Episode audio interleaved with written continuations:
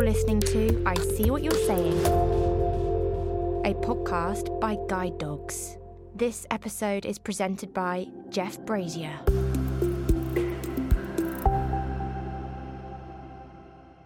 Keep going. Yes, mate. Oh, Nathan, Nathan, Nathan. Just got away from. I see exactly what you're trying to do. Then little burst of pace. Yeah. Me and just got away Nathan met uh, well, just over four years ago now, wasn't it? Through uh, through Guide Feels a lot Dogs, longer, yeah, yeah. through, The, through the My Guide program. Uh, originally, uh, I was I was roped in as his guide runner. The, the fact that it was it was sport that, that brought me and Nathan together is important uh, in in our friendship. Got it. Right, back to me then. Pass to me. I'm Jeff Brazier, and I'm joined by Nathan, Pete, and Alex, and guide dogs Abby and River as well. This is a series called I See What You're Saying, which explores what the world looks like living with visual impairment. Today, we're going to focus on friendships. There's no better example, really, than what I've just heard there. Lads, what's it like being a, a partnership that tries new things such as the triathlons you was going to run the marathon but for injury that that didn't happen and the football obviously that you go into as well uh, nathan what what's it like having pete to uh, to help you It's been a, a crazy journey, to be fair, to start off um, as a guide runner, being partnered through the, the My Guide service. Um, at that time, I never would have thought, you know, it'd be four or so years down the line and we're still doing things together. You know, it was uh, it started off as running. I never thought we'd become friends, and we've done all sorts of things since then. And uh, I originally became visually impaired when I was uh, six years old, um, and that was through having arthritis in my knee. So the inflammation from the knee went to the back of my eyes. Uh, I was left with a condition called uveitis, uh, which left me with about 20% corrected vision. But then it was when I turned 18 slash 19, I had two bleeds at the back of the eye, which was very rare to get. And uh, I literally woke up on a Saturday morning, I had detached retina, and um, I was plunged into complete darkness. That was it. alex Hello. your impairments um, were were there earlier on in your childhood weren't they Uh, yeah, so I um, suffer something called retinoblastoma, which is just cancer in the eyes. Diagnosed at 14 months old. Um, so obviously, I don't remember those sort of times. Mm. Had one eye removed, right eye removed at that age, um, and then had radiotherapy, some laser treatment, and then managed to keep, I suppose, what I'd call a decent uh, level of sight in my left eye for, well, many years um, throughout sort of inf- infant school, junior school, and then at the age of 10 years old, uh, unfortunately, I, had a re- I went for a checkup and I had a reoccurrence of cancer in the left eye again, which uh, to have it that late at 10 years old is extremely rare, apparently. I managed to, uh, I think I was attempting a backflip on a trampoline in Spain and uh, detach my retina chronically again. So I had to go in and have a procedure, and that was when I noticed the massive change in my sight. And suddenly I just felt, you know, massively vision impaired, whatever that means, massively. But uh, woke up one day, um, similar to Nathan, had a detachment. It wasn't um, same as his as severe, where I woke up and it was complete darkness, but I had a had a shadow in the top right of my eye, and I knew from previous experience that you know that was that was terrible, and it was probably a detached retina. So in my head, I was you know obviously upset, but when I went back in, they sort of said, "Oh, because of all that treatment you've had, because there's rare, you know, very little blood flow to your eye now, uh, your remaining eye, that if we try to do anything, we'll um, damage everything and you'll have nothing left." Between then and about the April, May, uh, March, April, my sight just went day by day. I could literally watching it go and go and go to the point where I had sort of nothing left. But now I have sort of a, a bit of light perception at best, really. Yeah. When I got to sort of teenage years, friends are going off, and a lot of my friends went off to be tradesmen, doing apprenticeship, that sort of thing. And you know, I couldn't do that. Well, look, you just reference your friends, and, Mm. and obviously this this is all about exploring friendships uh, when you're visually impaired. So, recent research by Guide Dogs um, has has found that over a, over a quarter of those with sight loss feel left out of socialising with friends. Um, does that apply to you? And if so, how does it feel? Coming up soon, there's one of my friends from football, again, one of the lads. Uh, is getting married soon, and uh, as his stag to he's doing go karting, and uh, I would love to be a part of that. And uh, you know, if I wasn't blind, then you know, hundred percent, I'd have been been been invited. But uh, and I've still considered it anyway, to be fair. But I don't think it'd go down very well. But uh, it's things like that. You know, it's something that you know you, you're going to miss out on. But um, you know, it's it's just something that can't be helped. So you just got to accept it and get on with it. You just stand in the bar, wait for them to get back. Yeah, and that's probably what I'll be doing. So um, you know, it's uh, it's it's just one of them things. In terms of my sort of circle of friends, you know, I, I, tend to get to get out of them as much as they do, if not more in some circumstances. Um, for me personally, even now, no matter how sort of used to it I get, certain situations really busy, you know, pubs or bars or you know, busy wedding. Sometimes it's just a little, little bit overwhelming, and it's hard to follow people moving around constantly, you know, as people are sort of walking past and moving out their way. So the, the crowd of friends around you sort of constantly slightly shifting. You know, it could be noisy and hard to hear. It can give it disorientating. So there is an element of I feel like missing out, and I think there's always an element of the experience is, is seeing something, and mm. I sometimes feel like I miss out on certain things, mostly just because of that reason. Not, no one can do anything about that, and I've, you know I have to accept that. Um, you know, I can't have a friend or or uh, or my my missus or whoever standing next to me constantly narrating what's going on around me because then they're not enjoying the experience. Mm. So you accept naturally that that whilst in that environment, and obviously it's great that a you're out socialising, you're in that company that you want to be in, but yeah. you accept that that a, a, percentage of what you would take him um, if you were sighted is is lost. Yeah, I think so. Uh, I should sort of point out that I think it's a very small percentage. Um, Good. The the flip side is there is situations, you know, fairly regularly where I'll be at sort of places with friends or old friends maybe or more associates, and I won't even know they've been there until someone mentions it because they haven't thought to come and say they have to come to me. They want to talk to me, they're going to have to come to me because I can't see them and come over to them. That can be quite frustrating. Um, we underestimate how much when you're growing up, especially through your sort of teens or late teens, early twenties, you almost sort of raise yourself through your friends because you're always out and about with them. Now, sort of, I'm older. I sort of look back and able to reflect on things. I think I under sort of didn't appreciate how important my friendships were back then, and the sort of things that my friends would do without me even realizing. I used to be very, very scared or nervous about meeting new people. You know, out and about in a pub or, or wherever, and because I would hate this. Um, like I love chatting to people, confident talking to people, but I'd get this what I used to call a second look. Hmm. And uh, how does that work? So people would be chatting to me, we'd be chatting away, you know, blah blah, and then they would sort of give me that second glance and pull a face, and they've already gone, "Well, what's wrong with his eyes?"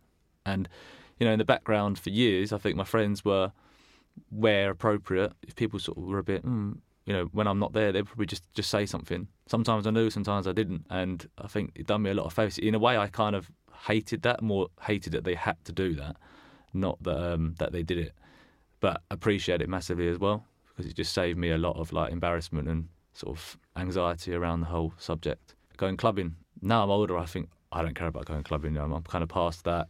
I've got nothing to prove. I felt back then. You look like you're 21 still. Cheers, Jeff, mate. I felt had to be as normal as possible, and I wanted to be. You know, I wanted to go out and experience clubbing and go out drinking with the mates, as, as everyone does at that age, or most people do. Um, but being in the dark and things like strobe lights, where I'd had the lens removed years before, darkness is something I really struggled with, and particularly with you know flashing lights and uh, all the rest of it. And um, well, how would that impact on you? There'd be situations in certain you know in clubs where we'd move from room to room, or you know the lights might change, and for like a moment or a few seconds, I pretty much couldn't see a thing. And my friends, you know, bear in mind they're having a good time trying to enjoy themselves would always have it in the back of their mind, or you know, just take a second, quick little glance behind, check them all right. When I was 21, uh, I was fortunate enough to go over to Las Vegas. My dad took me over there. A friend of mine came with me, and one of his friends came. A bit of a lads' weekend, and uh, we went out on a club tour we paid for. It was called a VIP tour, and. Uh, don't know if you've been to Vegas, Jeff, but something about the clubs over there. They don't do lights, full stop. They do strobe lights, and that's it. Everything's pitch black. And we went into this one club, and uh, in the Luxor Hotel, my friend sort of turned to me. He, went, "You can't see a thing in here, can you?" I went, "No." Yeah. And he was like, "Don't worry, we'll, we'll, chill out by the bar. We're only here for an hour or so. We'll just neck a few drinks, have a good time." Then when it came to leaving, he was like, "Oh, all right." I was like, "I don't know how I'm going to do this, man. I can't see a thing." He said, "Hey, be all right. You know, you, you cope. You'll be fine." We was walking, and he, he sort of went. He looked back, and he said he just looked, and he, he's like, "I look clueless." So he just he went right. Just just follow my lead. Pretend you're smashed. He grabbed my arm put it over his shoulder and was sort of holding me up like I couldn't walk. And he was sort of nodding to people, going, oh, you know, he's had too much, he's had too much. Mm. And uh, sort of just walked me out. And we just had a laugh about it. And just, it was, you know, it's a funny thing. And something we actually ended up using two or three times after that. We sort of called it the drunk man routine. He, you know, things like that. My friend, uh, my friend Chris, had just done it on the spot. People probably think, God, that's a bit, you know, a bit of a strange situation for him to be in. But he didn't better than I did. He just, you know, he just did it. So, you know, help Uh, me live as you know normal life as possible. It sounds like you're blessed with, uh, are blessed with some incredible friends. Yeah, Uh, what about you, Nathan? I think I've only ever been out once, believe it or not, and uh, that was actually on a, a stag weekend in Blackpool, and uh, it was with my dad and his mates. So I don't know if I can class that as a lads' weekend, but I guess it was. And uh, I mean, my dad is useless at thinking about my blindness. He, he forgets, and he just walks off. So actually, mine's the opposite. I didn't have a mate there to that I could rely on to um, you know help me out in that situation. It was probably quite the opposite. But luckily, Hudson actually came out with me. Uh, for we didn't go out for long. We just went into a few clubs, and um, it actually worked out massively to my favour because obviously I'm out in a club and I've got an adorable guide dog. yeah, an adorable. I know what's coming. Yeah. Labrador. Yeah, you know. Yeah, exactly. And uh, let's just say the um, you know the females took a bit more of a like well to my dog anyway uh, to to any other lads. But um, but yeah, he was luckily I had Hudson's. I think if I if I relied on my dad for that weekend, I'd have uh, I'd still be in there, still be in Blackpool. Uh, Alex, did you approach social situations slightly differently? Would you say? as I said before, I used to really worry about what people thought. So, give you an example, I used to, I'd worked in London or in and around London for quite a few years now. In my past job, I used to travel through Victoria Station sort of every day to get to work. To travel back, I I could if I, you know, had the confidence or if I was just, you know, trying not to hide things all the time back then, could have just got my little handheld magnifier out, looked at my iPhone and got the tray time and got on the right train. Mm. But I, you know, I didn't know anyone in the station, but I wouldn't stand there and do that. You know, I was just, I'd call it pride, but now I just think I was a bit of a bit vain, to be honest. So for about four years, four and a half years or so, I'd walk into Victoria Station and I'd know it, I'd go into East Croydon as my destination, and I'd know that every train from platform 15 to 19 calls at East Croydon, bar the express one to Gatwick. So I would just walk as I got near to the platforms. I would have a look. I thought, right, who looks like they're in the most rush? What queue? In terms of you know what train's going first. Whoever looked like they was in the most rush. I would uh, just jump on that train, and believe it or not, it worked every single time. You joking? No, it's like roulette. Yeah, I know, and it was a bit of a game. Um, and I never, uh, and I thankfully in all those years I, I didn't get on the express train to Gatwick. So You must have been waiting for that first announcement. yeah, yeah, uh, yeah, yeah, a little bit. Just to Uh, confirm I'd, that you're on I'd the right stand one. at the door for the first sort of minute before the train left, just in case. As soon as the announcement came, ah, I'll sit down now. Um, but no, like the point of the story is now I travel up to you know through Charing Cross, get on the bus, got to Euston. Um, you know, I travelled here today on the underground, and it doesn't bother me at all. I'll go anywhere because I've got that symbol, I've got the guide dog, and just before I had the guide dog, I had the cane, and it's almost like people know that situation. Then if they then choose to talk to me, they know that and they've accepted that. Whereas before, I had this fear that they hadn't quite realised yet, and you know how they were going to treat me. You know, in reality, ninety nine point nine percent of the population aren't going to treat me any differently, or they're not going to actually care. But I was just, you know, my whole life I'd tried to avoid the subject, avoid, you know, even I heard the word blind, you know, someone in a conversation, nothing to do with me, you know, my heart would beat, you know, skip a beat because I'd be mm. like, oh, no, I've got to talk about this, you know, I'd be so nervous. So in a weird way, losing the sight, obviously I'd rather have the sight, you know, have the sight still that I had, mm. whether it wasn't that great, but, you know, better than what I've got now. But in a weird way, it's kind of set me free in some ways in that sense. Mm. I, I can absolutely relate to it because um, I often say now it's been what five years since I lost my sight completely, and I always say when I lost my sight, I also lost my fear. Um, talk about my blindness, accept my blindness, and I, I just lost my fear to go out and do things. 'cause I sort of thought, what have I got? What have I got left to lose? You know, my sight's gone. I feel I just felt like I could go out Yeah. and tackle anything, and it's same in a social way. Sort of um, I think people that knew me before, I mean, okay, I was outgoing, but in a, in a new situation, I was very shy and very scared because I just, I didn't know, because I couldn't see enough, I, I had such little sight, I didn't know I'd be speaking to the right person. I just worried about small, insignificant things. Now, I mean, it, obviously it's more likely I'll go and speak to the wrong person, but I sort of don't care because I'll just Yeah. ask and, and speak. And I've I've learned to use communication in the way that it probably should be used and to, you know, for a benefit to, to help me. So, um, yeah, I, I always say I've definitely lost that fear when I lost my sight. No, it sounds like the common denominator is is when you are ready, uh, as, as someone who is blind or, or visually impaired, to to embrace the help that is available to you, which you Yeah. uh, obviously did at a point, Nathan, because you um, looked at the Guide Dogs uh, campaign, My Guide, and and obviously out of that came a, a wonderful friendship. Yeah, I mean, it was um, a very strange way it all came about because it all just started by me just wanting to be able to go out and run.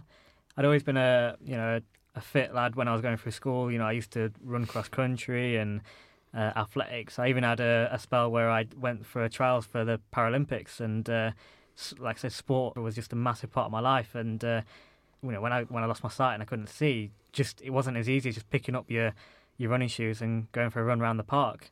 Uh, I think I tried it once and it didn't go very well. So um, you know, I I needed to find some support, and I found out about the My Guide service. Um, you know, where they match you up with somebody, and uh, I just asked a question. I said, "Would you be able to find somebody to, to run with me?" And at that point in time, it never had been done. They, they'd never had partnered, you know, a blind person or vision impaired person with a How long ago was that then?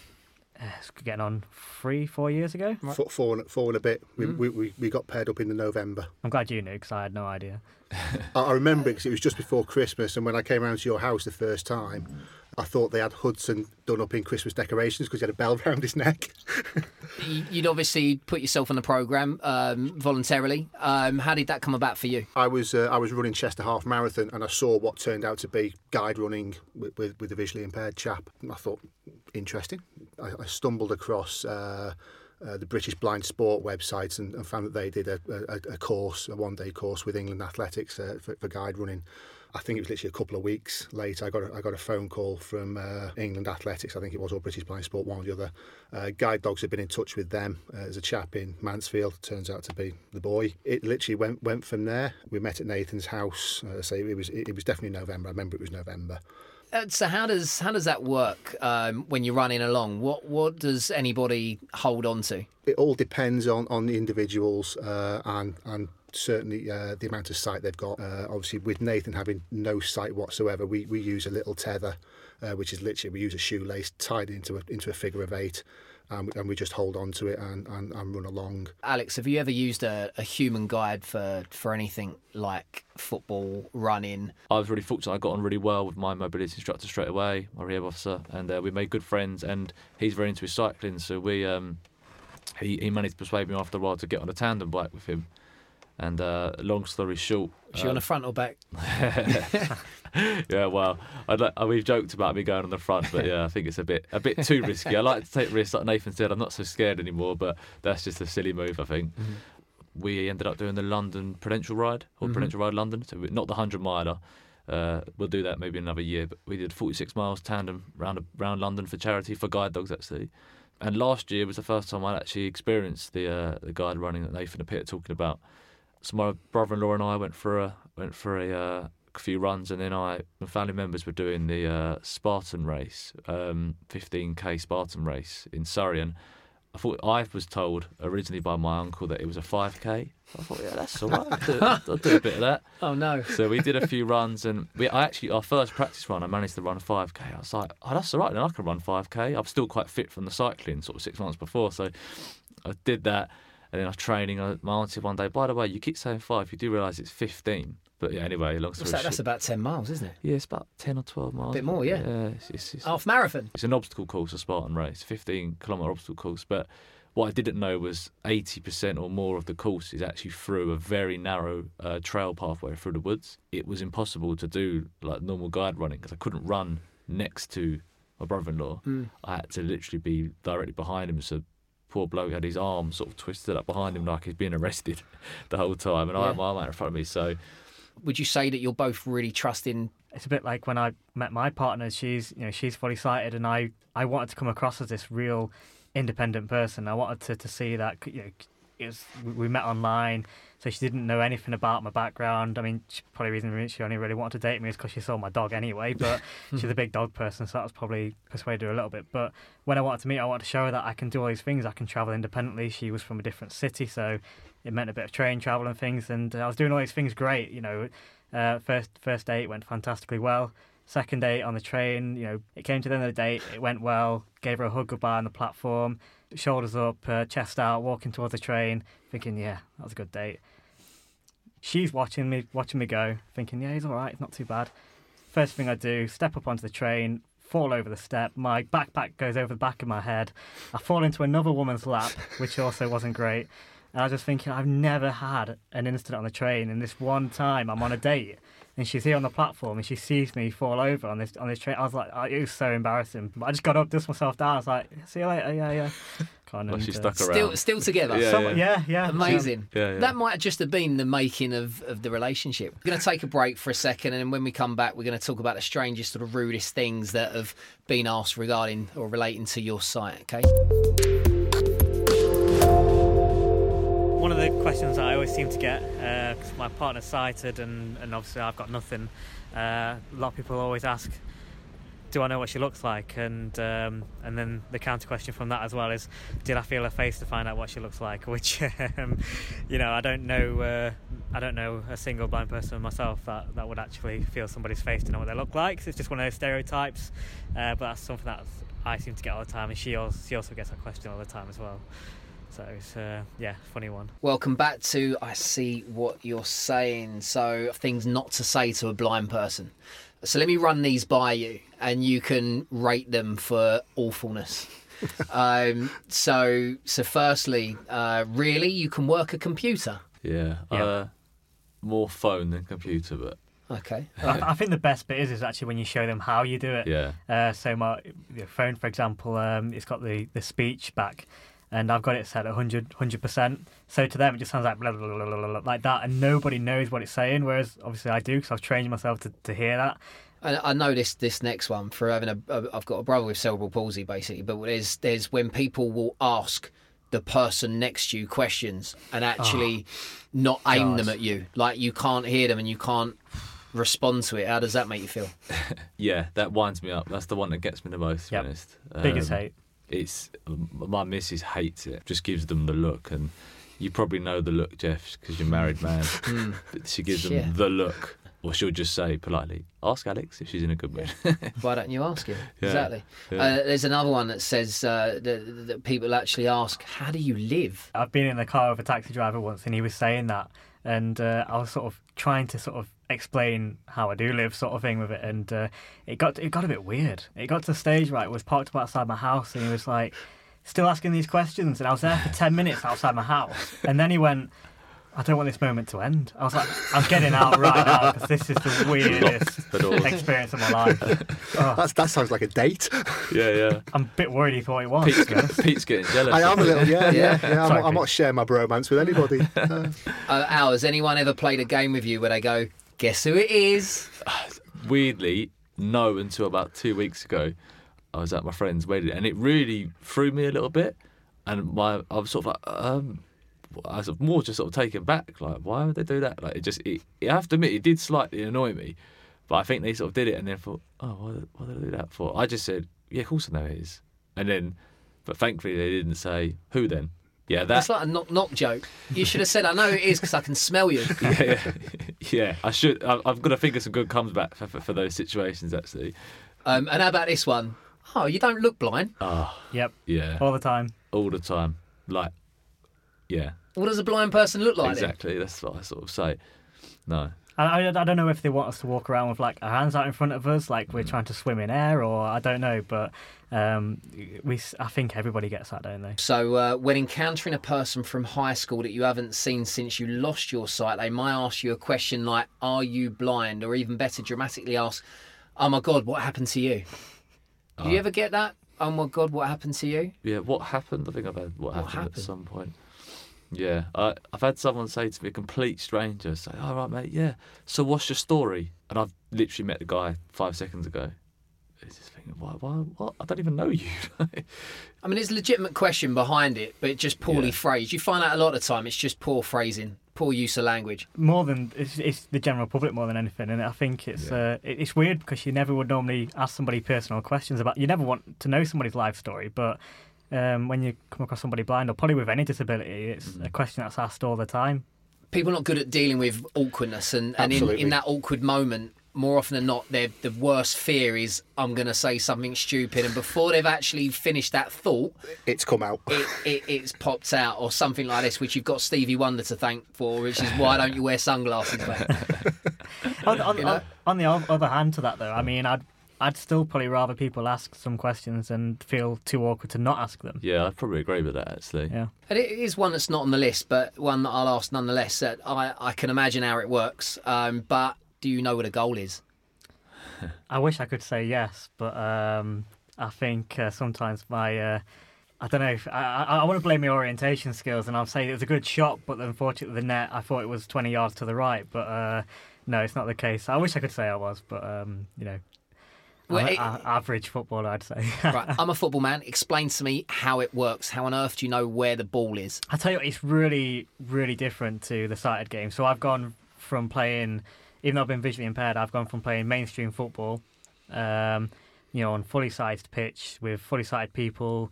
Um, you know, a real disadvantage because I could, I could probably only see a third of the pitch. And if the weather conditions were wrong, say if it was a cloudy, overcast day, all the colours just blended together for me. So Basically every day up north, isn't it? Where you're pretty much, yeah, that's exactly what it was like. So It was um, lovely up north when we left this morning. It's grim, it's grim dickhead, down here. Uh, as my sight started to deteriorate more, I had one season in the partially sighted league, um, and then it got to a stage where I was, you know, getting too blind to even play in that league. So um, when it came to blind football, I, I mean, I didn't even know it existed for a long time. And uh, when I heard about it and got the opportunity to go and play it, I was so excited because I just wanted that feeling of a football at my foot again. It had gone so many years of. Uh, not being able to kick a ball, it was um, something that I missed so much. You're relying on your listening so much because the ball's got metal ball bearings in it, so it, it sort of rattles. Um, Does it hurt when you head it then? Well, you don't tend to edit. Well, not intentionally. Sometimes you don't have a choice. Well, uh, and that's what exactly what happened to me on training at the Ah. weekend. Uh, a ball in the face. So, uh, and to be fair, it, it does hurt sometimes because sometimes if it depends if if you catch it right, the ball bearings are sort of on the side of where the where the metal plate is, and if that hits you sort of on that side of the ball, Sweet spot. yeah, it's uh, it's it's a tough one to take. To be fair, but Do you um, stand there and like and have a, a, an inquest? Like, who kicked that? Who was that? I think I know most of the time who it is, so Really? uh, it sort of gives it away, Pete. Who are you listening to? You've got to listen for the ball first Right. and foremost, but you've got to listen to your teammates and you've got to listen to the opposition because actually, in a game scenario, you can pick up a lot just by listening to them. So you can take in what they're saying and use that to your advantage. But when you try to do that all that at once, and then when it's a very, I don't know if you've ever seen blind football, but it's a very fast-paced game and it's very, very physical. I mean, my first uh, league match, I left the pitch with uh, six, uh, having to go to the A and E to get six stitches in my head. So. Um, Yeah. combat sport. Uh, Absolutely. Pete, what's your what's your take on on blind football and what is your role when you're playing it? it impresses me uh, uh, immensely. I mean, the- the first time I, I, I saw Nathan play, uh, it was. I mean, I've, I've not got kids, but I, I likened it to having a kid uh, and watching him go without stabilisers for the first time because I've been running with him on a tether, and then there he is running around on a football pitch on his own. Uh, I, I was like. You know, yeah, I was. I was taken aback. I was. I was. I was suitably impressed. oh, thanks, uh, Dad. hate you so much. Why are we doing this friendship thing? I will never know. You know, we're breaking up when we get home. The blind football coaching is by far the hardest because the communication is is is is key. It- can't be a case. Obviously, you know, you've played football yourself. It can't be a case. You know, you say, yeah, over there or it's over there. You, you've got to specify exactly what you want, what you want them to do and how you on, on the halfway line, on Yep. the sideline, and a, an attacking guide who stands behind the goal you're attacking, uh, and and you, you, each guide has a has a third of the pitch.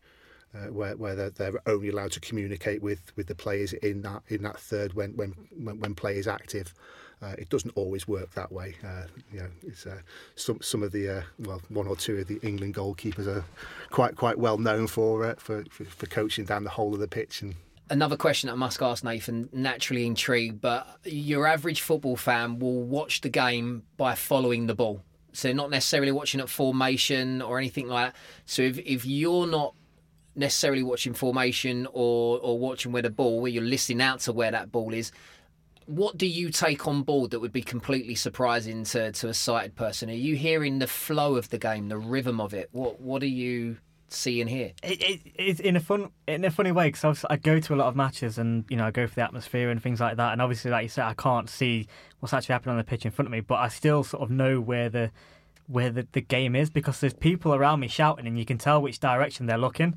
So because I was always conscious I didn't want to be sat there looking in the wrong direction. So everyone's looking right and I'm looking left. Because I thought my look there'll be a photographer somewhere taking a photo of the crowd. And there's just me stood there looking in the completely wrong direction. And I was actually quite self-conscious about it for quite a long time. I love home games because I know where I am in relation to the pitch. You know, um, I I've got a visual memory of the stadium, which is something that I'm very you know, Ah. happy to have. So I, I, I use that to my advantage. Um, but I do go to a lot of away games, and there's sometimes it, it's quite disorientating. You know, sometimes you know, a lot of away games you're behind the goal. But for example, um, you know, Notts County, which we, we played recently, which one I want to forget very quickly, um, but we were sort of on the side sort of thing. So that to me can be quite disorientating. But I just have to try and again just a- adapt to it however I can by picking up on the things around me and, and listening to people and listening to the, the pitch in front of me. some people that, that have maybe not sort of uh, met someone visually impaired or not really thought enough into it um, might say, "What's the point of you being there?" I, I did get that a lot, and um, yeah, I used I use audio descriptive commentary, which the club have got, which is a fantastic facility. Um, and uh, I'm actually I'm actually part of a podcast myself, uh, Mansfield Matters podcast, and uh, which is just talking about football. And I think at first it was very I felt like I didn't belong there, being a blind person talking about football. Like, how can I sit there and criticise a ref when I can't technically see the foul or whatever was given? But um, there's a lot of different ways out there you can access football through uh, reports and uh, commentary, for example, and things. So you, it's hard. You have to try and build a, an opinion yourself by listening to other people's opinion, but you try and do it as balanced as you can. But I did get that quite a lot, and I st- still do to this, to this Uh, day. Pete, have you ever seen Nathan play any uh, cruel pranks? Only on me. Uh, uh, I don't. I, no, I mean he, he, he cracks he, he cracks his blind jokes, don't you? Yeah. Uh, Give us your best, then. Uh, I cannot think of one off the top of my head. Okay, I'm not gonna right, lie. we'll give we'll give you a, Too much pressure there. we'll give you a moment. I don't want to set myself up to be shot down either. It could be terrible. Yeah. No, it's just great that he, he's got. He- He's just got such a sense of humour, such a positive, positive character. Uh, yeah, he has his, you know, you know, thinking about the football, he has his, he has his dodgy sessions uh, where where things don't go right, and you know, regulation football that happens to players. Uh, he, he- he shrugs it off and he gets on with it, uh, and that's that's just you know a testament to the to the, to the great person he uh, he is. Didn't stop him getting five caps for England, eh, Nathan? They was all from the bench, but I'll take them however they come. Ah, to be honest. why do you even mention the bench? more, more to come. There's more to come. Yeah. Don't worry There's about the to come. splinters you got from the bench. I've still got them. Uh, There's a friend of mine, and uh, I've often said if I was in the same situation, I'd, I'd, I'd exactly do the same thing. But uh, you know, when someone says, "Oh, can you keep an eye on this?" for example, so um, his, his uh, daughter-in-law went to went to the toilet when they were out for a drink, and she said, "Will you keep an eye on my drink?" So he, he had an artificial eye and literally took it out and put it in a drink. and uh, I think I probably wouldn't hesitate doing the same thing myself, to be That's- honest. Yeah, I'm not sure I'd be that brave. But um, people who listen to this probably think this is really cruel. But there's an app you can get for your iPhone or whatever phone, and uh, you can take a picture of something, and it uses artificial intelligence to tell you what it can see, and it's quite detailed. So, if, you know, if you took a picture of me, it would say, you know, uh, man with like, brown hair wearing white shirt, for example. David Beckham look alike. Oh, well, Jeff, mate. We'd be good friends after this. Look 21, look like David Beckham. Who's paying you? Um, but so this app came out, and I, I remember the first shows what sick sense of humour I have. But the first thing I thought when I got this app was, I can't wait to do this.